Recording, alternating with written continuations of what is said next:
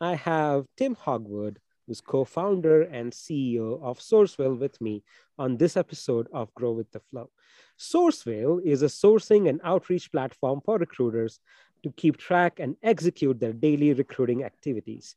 Made up of a sourcing extension that works pretty much anywhere on internet, and uh, it also integrates into different email providers as well as leading ATSs and CRMs uh, operating all over the world. Um, leading one being Recruiterflow, of course. Um, and SourceWhale uh, helps recruiters automate tedious, monotonous administrative tasks that helps them spend their time um, on things that actually matter and keep them sane. Uh, Tim, welcome to Grow with the Flow. How are you doing today? I'm great. Thank you so much for having me. But not as great as it looks like you're doing with your fantastic background, Manan. Well, yeah, no, I am, um, you know, living in the middle of the Himalayas at around 8,000 feet altitude right now. It's, as you can see, it's really, really cold out here. Um, and, uh, but yeah, this is one of the most incredible places that I've seen in my life. I honestly thought it was a Zoom background when we first joined the call, but it turns out it's real. Yeah, no, it is. You know, as you can see.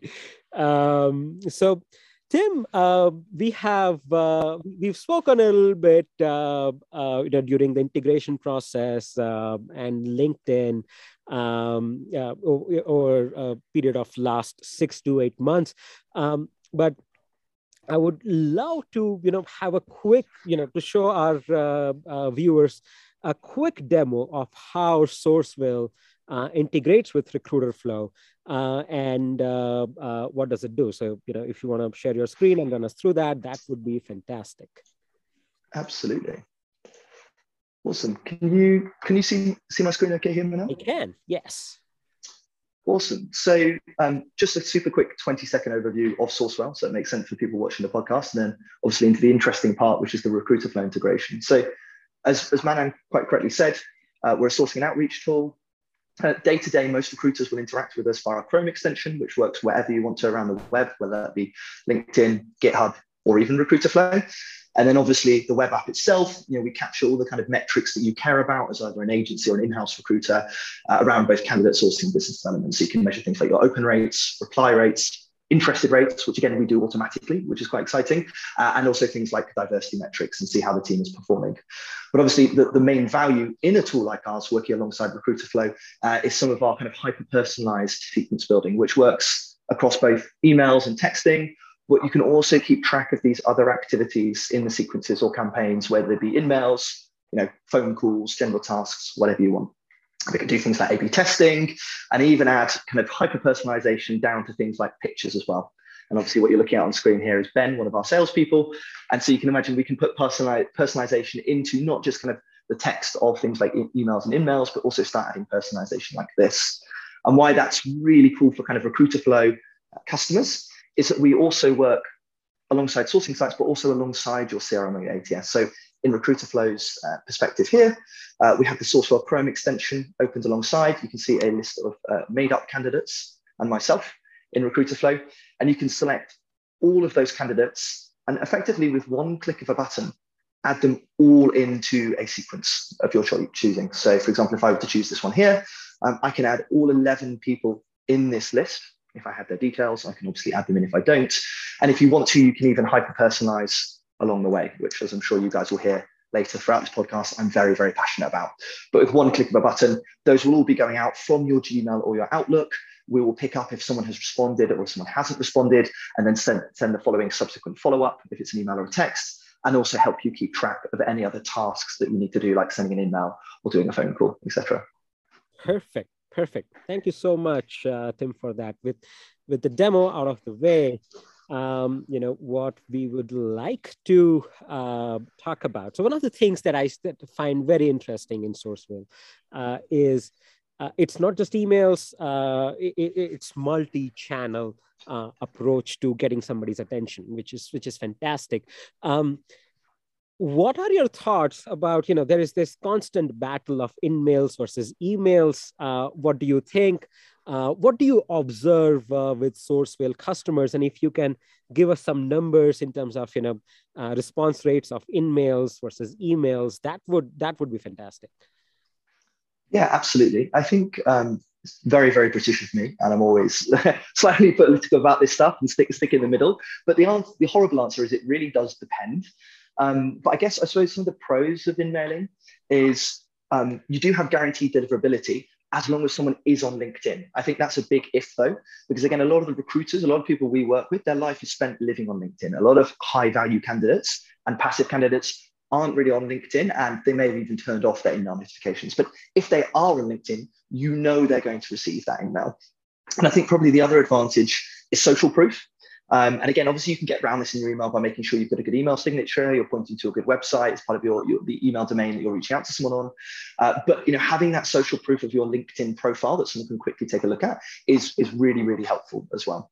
Um, however, I'm probably slightly biased here. I see you know a lot of pros uh, around emails as well. So, firstly, is obviously no limitations. Yeah. Uh, obviously, with emails, they can be quite expensive. Uh, you know, you can be limited to 25 or 50, depending on what, you know, you've got Recruiter Lite, Recruiter Corporate, or Sales Navigator. Um, secondly, I guess, as we were pointing out before, not everyone is active on LinkedIn. You know, a lot of the people are actively job seeking uh, will respond both well to emails or email.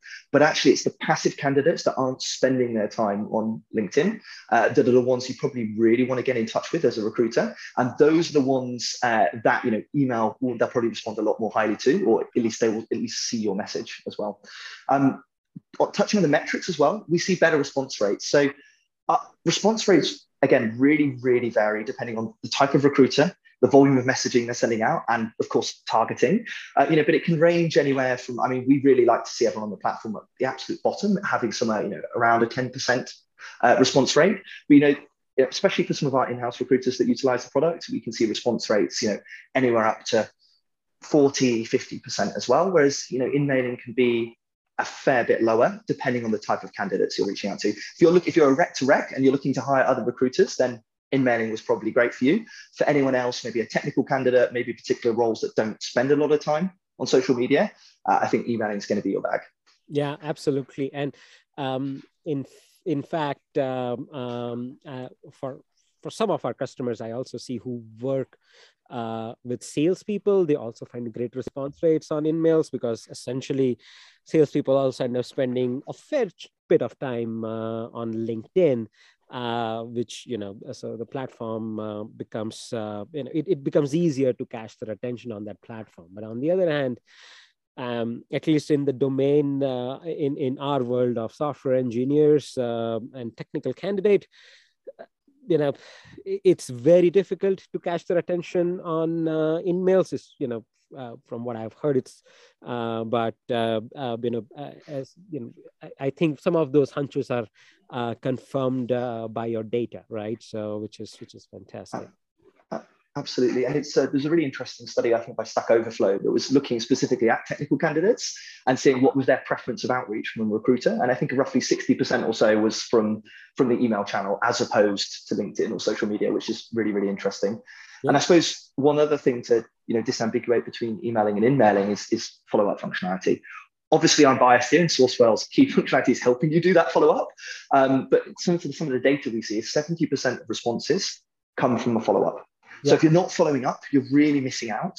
But if you're doing that manually by going through your sent items in Outlook and clicking reply, or on LinkedIn, you're having to use another credit or you're having to go and manually remember to send those email follow ups. That's where a real gap starts to grow between InMailing and emailing when you're using some kind of email sequencing tool as well to help you with that. Perfect. Yeah, no, that uh, makes complete sense.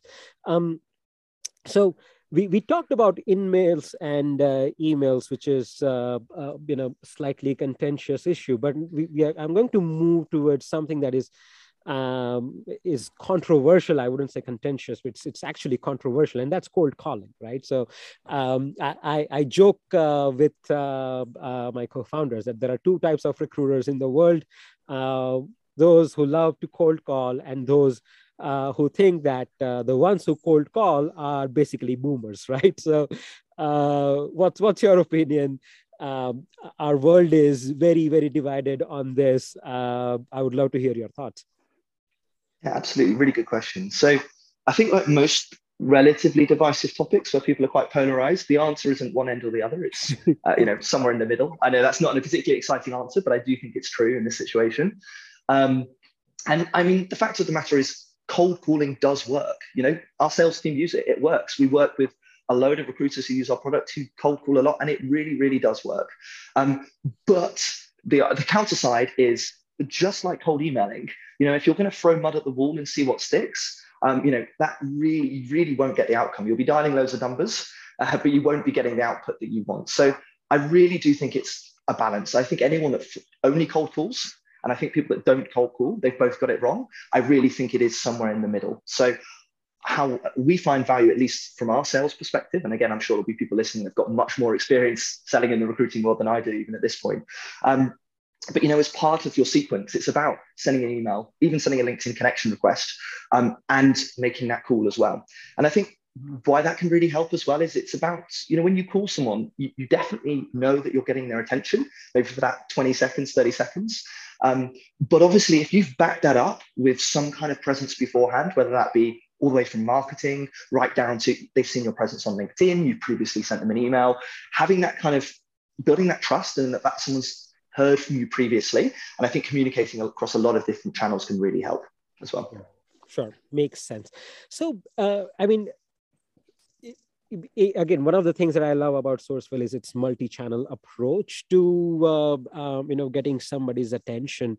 Um, and uh, uh, you built a, a, a, whole platform around uh, that concept. Now um, help, help us out here. So let's let's just say that uh, you know we have all of these tools uh, at at our disposal right? So emails in mails uh, and calls right as, as well as let's just you know uh, uh, put sms throw sms as well in, in the mix um, and so for a typical recruiter, right? Like, let's say I want to catch attention of uh, VP sales of uh, you know a thousand people um, company in uh, UK, right? So it's a tech company, VP sales. Uh, what would that ideal uh, sequence look like to you, uh, and what does the data suggest? Absolutely. So I think yeah, the the perfect person you've given there is probably the kind of person that already receives a lot of outreach already. So probably one of the toughest to get a response from. But I think, yeah, the, the points that I would make here are probably relevant for any kind of person you're targeting. And again, the first one that I will always hammer on is personalization. Is you know anyone can pick up when an email's got a hi first name, like hi Manan, hope you're having a nice Tuesday morning. You know, anyone knows that that can be part of some kind of mass mail merge, or even worse, using a marketing tool like Mailchimp to send. I think if you at least spend the time to read that person's profile and just put a sentence or two that obviously hasn't been automated as part of your first outreach. You know, take a read of their profile. Maybe you've got a mutual company uh, maybe you've got a mutual connection, uh, you know, maybe even a college, a university, whatever it may be, or something that they posted on LinkedIn recently. I really, really like to use that tactic, especially as you've just said, Manan, if they're a VP of sales, they will be publishing a lot of content on LinkedIn. They'll be commenting, they'll be liking activity, you know, picking out a point that they've previously made, because we're all human, right? When people post stuff on social media, we're all very aware that a lot of people are reading that stuff and we're all a bit self-conscious. We've all got imposter syndrome.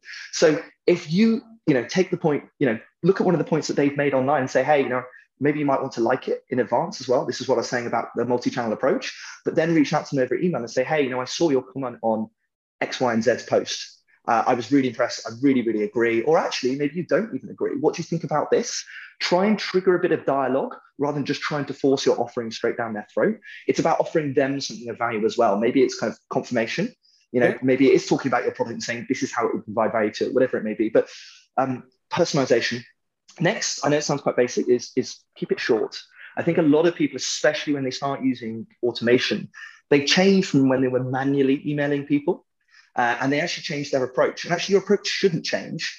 Automation should just be used to automate the administrative manual parts. You should still be sending the same kind of messaging. And we, we often see this in people's follow ups as well. You know, with that VP of sales, maybe their follow up will include a really long email on like, why SourceWhale or whatever it is is such a great product. And actually, that's not natural. If you were sending someone a follow up from your emails, it would be much shorter, much snappier. So I think it's keep it short. Um, and also for me, again, maybe because I'm British, a bit of humor. Really, really like a bit of humor in my emails. Again, depending on the type of person you're reaching out to, if you're reaching out to someone really senior, maybe you don't want to fill your email with emojis. You know, if you're reaching out to someone in Switzerland, Germany, you have a lot more formal approach on your email. You may say, you know, hi, Mr. Hogwood, rather than hi, Tim. You know, if you're reaching out to, you know, people from different backgrounds, gauge it and then obviously change the general tone uh, of your email as well. You know, utilize something like Grammarly alongside to make sure that your tone is correct. Those would probably be my my three top tips. Okay, so um, all right, and how many steps and what would those steps involve in that sequence in that in that dream sequence of yours? Oh dream sequence. So in terms of number of touch points um, you know, we see it's actually different on geography as well, which I find really interesting. So, you know, touch points might be anywhere from three to six. Um, to give an example of that, we find in Europe, you know, people use fewer touch points, which I think is correct. You know, looking at the data we see going for our systems, we're a bit more conservative, you know, about outreach here. Um, we're, we're a bit less used to being kind of bombarded with information, and you know, that's due to different regulations, different controls, etc. Whereas actually, when you look at some of our North American clients, uh, you know, they have maybe longer sequences with, you know, an increased number of touch points and it does work. So it slightly depends on where this VP of sales is. If they're in Europe, if they're in the US, I might have a slightly different sequence. Um, but actually, I, you know, I, I do quite like to, if you're discovering that person on LinkedIn, I like to send them a connection request. You know, it, it, it provides that social proof that we talked about that you one of the pro, pros of using InMail, uh, but actually without the cost of sending an email. So, you know, just sending a connection request, make yourself known, uh, you know, maybe commenting on a bit of activity on their, their LinkedIn profile. Uh, and then I yeah, would always encourage as my kind of first actual outreach step, uh, an email. I find it, it works the best. Um, I would keep a short, a short, snappy subject line. Um, I'm sure you've probably spoken about this previously on your podcast as well, but um, shorter subject lines. You can put various different things in them. You can put various bits of personalization. The one thing that stands out for us is people that use shorter, snappier subject lines, even just the person's first name or even the name of their company. You effectively want that subject line to be clickbaity enough that someone is intrigued and they click it, but not too clickbaity that they're like, this is not relevant, you know, and they become angry and they delete the email, or even worse, they mark you as spam, which is yeah. the ultimate number one thing you do not want. Um, so I think, you know, shorter, snappier subject lines, that first email is going to provide value. Um, you know, follow up, I would also do by email. And again, we find, uh, again, it depends if it's sales or candidate sourcing, it's slightly different. Uh, but in terms of that outreach, so if you're reaching out to a VP of sales, you know, maybe you want that outreach maybe two days later. Um, I would probably have a slightly more aggressive, uh, you know, minimum gap between my steps for someone in sales because they, they play the game as well, right? Yeah. Uh, whereas if I was reaching out to, you know, someone that's less used to outreach, I'd probably have a slightly more conservative, slightly increased gap. But anywhere from kind of two to four days, we find is good. Anything after that, I find you feel you're still front of mind for that person but you're really not. You know, if you say, hey, just following up on my previous email, um, and your previous emails from ages ago, they will have probably received a lot of other emails and they will have forgotten about it. Um, on that point, something else we also see that's quite valuable is the sender's reply. Um, so sometimes we find people like to utilize sending an email as a completely new chain. Um, what we see is that having it as a reply uh, not only seems more natural, but does get a better response rate because people remember your first outreach. Yeah. Uh, so we find that that works really, really well as well. Um, if you have that person's cell phone number or phone number, uh, depending on the geography, depending on the you know the kind of person they are, I would definitely recommend throwing a cold call in there. Maybe as your step three, um, and you know f- final resort because it's quite expensive. But you know if you have email credits, absolutely send an email at the end of your sequence as well. If you have it, if none of the rest has been successful, but I would I would often use that as my last resort.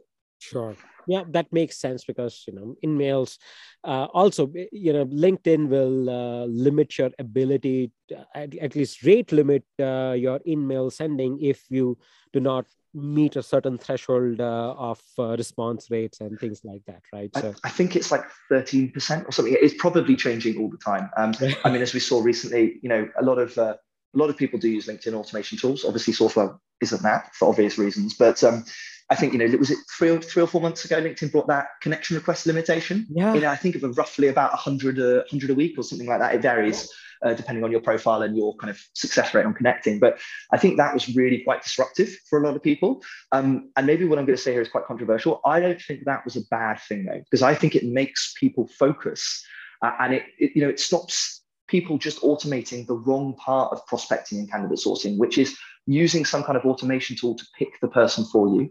I personally don't agree with that at all because I really think there's a reason why recruiters still have a job and they will do for many more decades. Yeah. And that, in fact, it's still you know human intuition on picking that person and hyper personalizing that messaging isn't something that AI, robotics, or machines do a particularly good job of for now. And I don't see them actually doing a particularly good job of it for the at least the short term.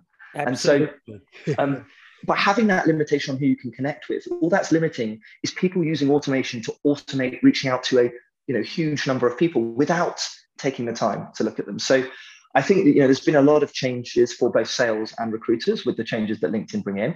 Obviously, using emailing alongside lifts some of that limitation, but in general, I'm all for the you know hyper personalized, you know, still volume, but maybe not thousands and thousands of people a week because I don't think you've taken the time to read their profile. And frankly, you won't get the response rate you're hoping for. Absolutely. No. And uh, it, it, every it's like uh, you know some, some of these technologies are pretty new to the world of recruiting right and um, how, how it happens with uh, you know whenever somebody finds a new tool uh, they kind of just uh, you know go nuts with it uh, to their own detriment right and that is kind of what we see with a combination of people you know some some of the products especially ai powered uh, selling pipe dreams right so uh, i have I have, you know, I, am you know, as an engineer myself, I have absolutely nothing against AI. I, I just have, you know, I really you know i kind of I, I, look at something very skeptically when they say this this does ai powered this or ai powered that. And my my simple heuristic here is that you know if uh, if you have to say ai powered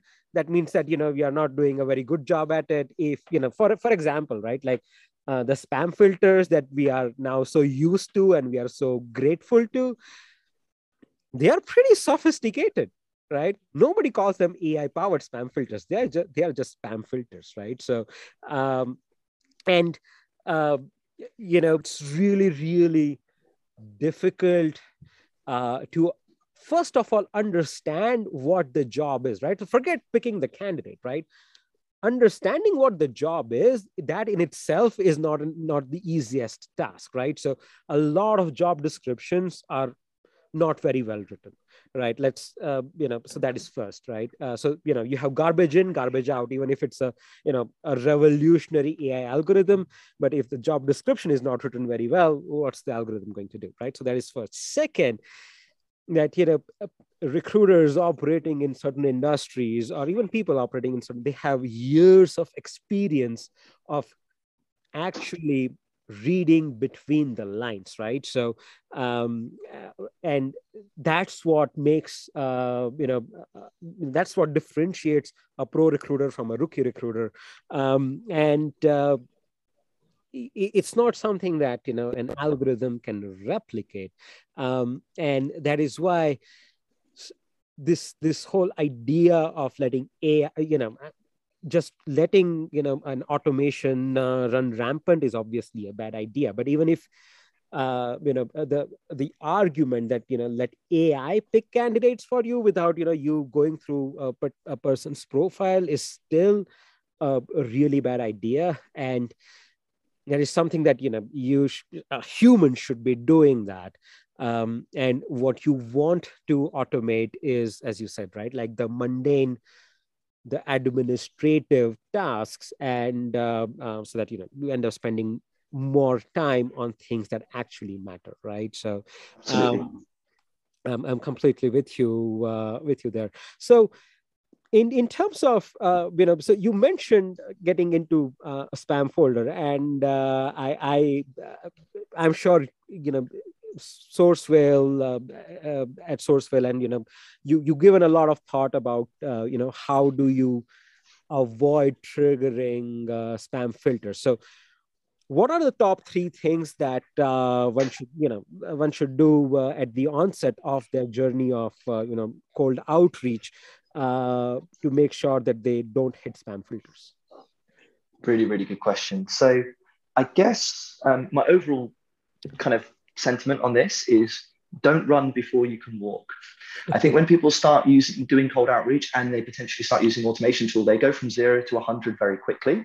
And in itself, you know that increasing volume and just general high volumes can be a you know a number one reason why people fall into spam. Um, but in terms of top tips, if you're just getting going, the first thing is I would make sure your email infrastructure is set up correctly. People don't often talk about this.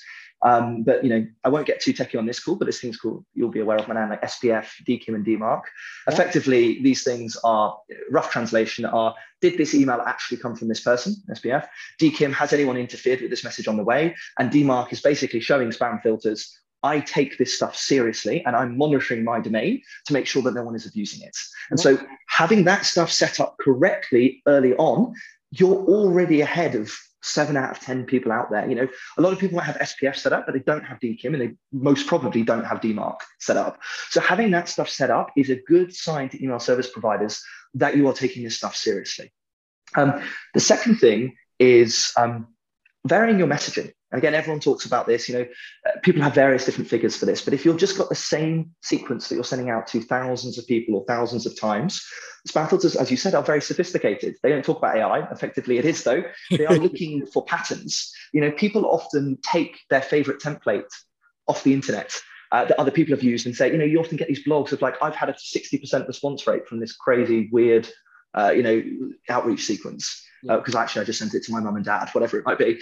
Um, but actually, um, the problem is by doing that and copying it is everyone else is copying that too. And even though you've set up your domain correctly, if it looks like someone else who's got quite spammy behavior is using the same messaging as you, or you're just using the same messaging over and over and again, your engagement score, your kind of spam score, or your engagement score will drop, your spam score, as we call it, will go up as well. So I think there's um, you know, hyper personalizing your messaging will fix this. But even if you are going for a slightly more wider outreach, just vary your messaging up. You know, you know, once a week, once a two weeks, uh, change a sentence. You know, change a couple of sentences.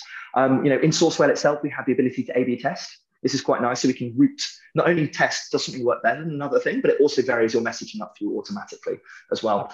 Um, that's that's actually great. And another, uh, uh, so as a heuristic, what I uh, tend to uh, advise uh, uh, our customers and do this ourselves as well that thousand emails of the same uh, once it's gone you got to change uh, you know a couple of sentences here and there uh, make sure that the the thousand first email uh, is different right? So uh, just a simple you know just helps you do the math in terms of you know how depending on your send rate how often you should uh, change your email templates. And another way another important factor that, that we, we've seen in terms of you know uh, not triggering spam filters is your ratio of inbound to outbound emails right? So if you're if you're receiving uh, you know 50 responses uh, every day of your emails you can comfortably send 200 emails to 50 emails every day no problem. But if you're getting only 10 and you're still sending out to 50 then you know you you you got a few things uh, coming your way right? So um, from from your standpoint what have you seen uh, is the kind of a ratio that one should uh, maintain? Really good question. So i think i'd maybe struggle to give you an exact number because it really slightly depends on your email service provider. Um, outlook can be slightly stranger on this stuff than, than what office 365 can be slightly well stranger. It can have slightly more varying algorithms than, than gmail which tends to be a bit more set and have a bit more of a like an engagement score. Um, I think one thing that, that's important to note on this and how you can keep the ratio higher is um, you know what domains you use. You know sometimes people use and you know we've experimented with this in the past internally with, SourceWhale as well is using a separate domain for cold outreach and that's okay because the advantage is it protects your main domain in case someone on your team does get a bit spammy. Um, but the disadvantage is, is do you have as much transactional email going through that email address as well. Now, by having normal transactional emails where you have big email threads where you're going back and forth with individuals, that is normal based email behavior, and that's what you want to keep up. Um, so by moving on to a separate domain, you risk losing some of that transactional email. That's okay if you are making sure you're following the top tips of not sending too many emails, hyper personalizing those emails, and you've got a good response rate. You know, if your response rate's above, you know, 10%, you should be okay that's the kind of ratio we look for. Um, however, there are other things that come into it, like being marked as spam. That that will kind of give you a a way higher kind of negative score. Um, than having a lower response rate. You could have a high response rate, but if you get an influx of people marking you as spam, which hopefully you wouldn't as long as your message is targeted and correct, that will do a lot more damage even than having a relatively low response rate. But yeah, on that on that ratio, roughly roughly 10%. Uh, we see most of the people using our platform, if they're using it correctly, are hopefully that, or if not, you know, exceeding that by quite a large margin. Perfect. Yeah, no, that that makes uh, complete sense. And uh, roughly what we've seen uh, across uh, our customers uh, as well.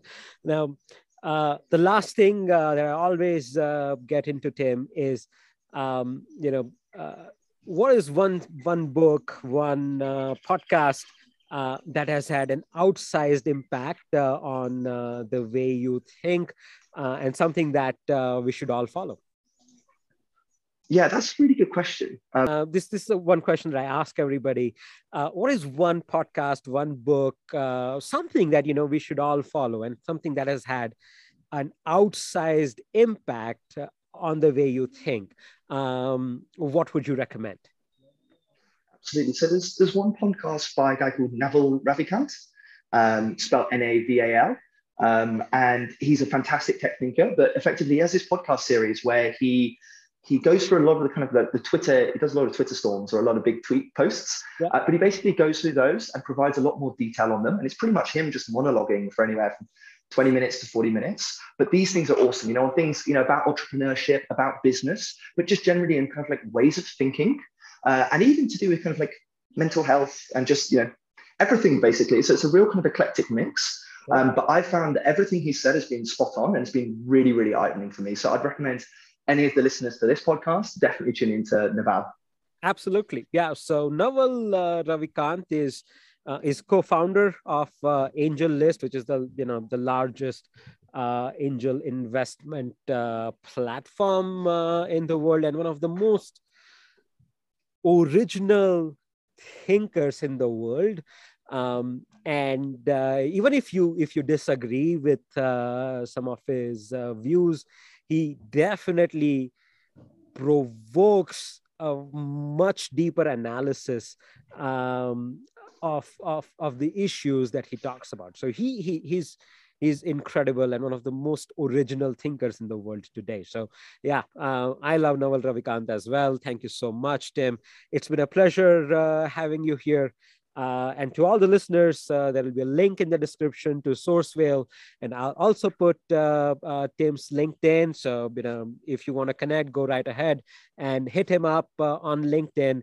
And just so that you know, um, if you're hitting him up on LinkedIn, don't mention Timothy, mention Tim, uh, and that's when you get a response.